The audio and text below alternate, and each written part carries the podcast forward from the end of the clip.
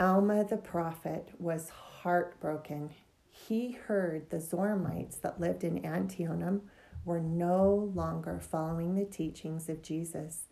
He was so sad. Can you imagine how hard for the prophet? He heard that people weren't reading their scriptures, they weren't saying their prayers, and not only that, they were praying to statues, idols. They were idol worshiping. And he was so heartbroken. He knew he needed to go teach them and remind them the truths that they already had been taught and knew. So, do you know? He got his best friends, Amulek and Zeezrom. Remember when he taught them? And he got Corianton and Shiblon, his two sons.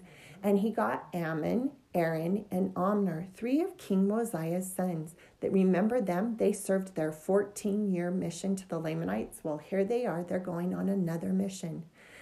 And they decided they would go. Alma knew the best thing he could do for these Zoramites was to preach the scriptures and preach the word of God and remind them the truths that they knew once upon a time. Have you ever listened to conference? Have you ever had a good feeling in your heart as you listen to the prophet and apostles? That's what preaching the word of God is, and he knew that could happen for them. And so they went to Antionum and as they entered Antionum, do you know what they found? The people had made churches or synagogues, they called them. And in the middle of these synagogues, they had a Rameumptom, which means holy stand. And only one person at a time could stand at the very top, and they would stretch their hands high to heaven, and they would all say the exact same prayer, one at a time. And this is what they would say Holy God, we know you were a spirit, we know you are a spirit, and we know you will always be a spirit forever. Well, that's not true. We know from all our prophets and apostles and the scriptures, and from Joseph Smith, who has his record, that Heavenly Father and Jesus Christ have a body of flesh and bone, just like we do.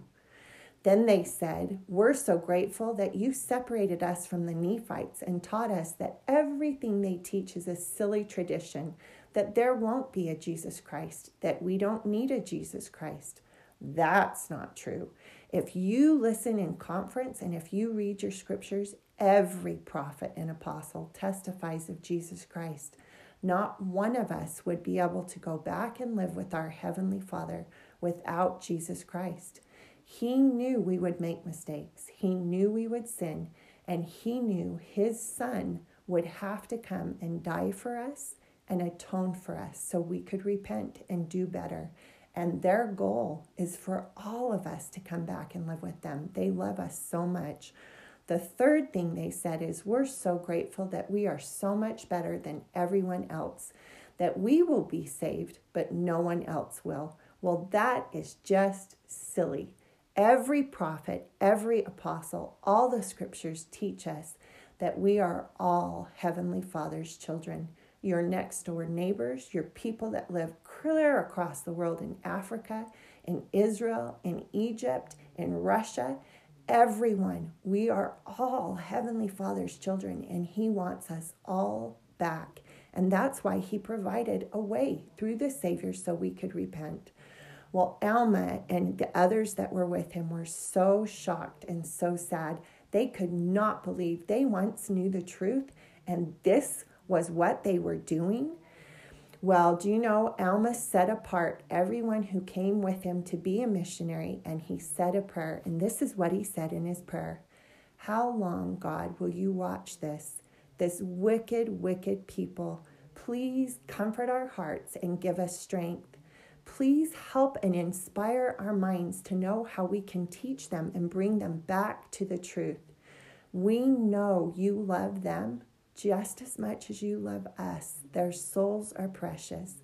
Please help us to be patient and help us to bear our afflictions, which means when people are mean and don't want to listen and maybe even throw them in jail and spit on them like they've done before, that they will be patient. And then he stopped his prayer and said amen, and they all split up and went to teach the people. Well, after a few days, a group of people came to Alma. Their clothing was not nice. They did not have gold, and these people looked very sad. And they said to Alma, What should we do? We really want to pray to God, but they won't even let us come in the churches that we built. They say we're too poor.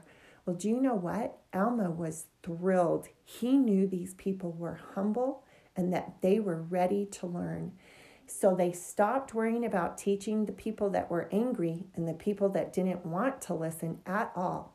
And they started to teach these people who were ready to learn. I hope you know how much our Heavenly Father loves you. I hope you know we have a Savior who died for us so we could repent and He loves you. And I hope you know Grandma loves you. So now that you've listened to the scriptures, go and say your prayers.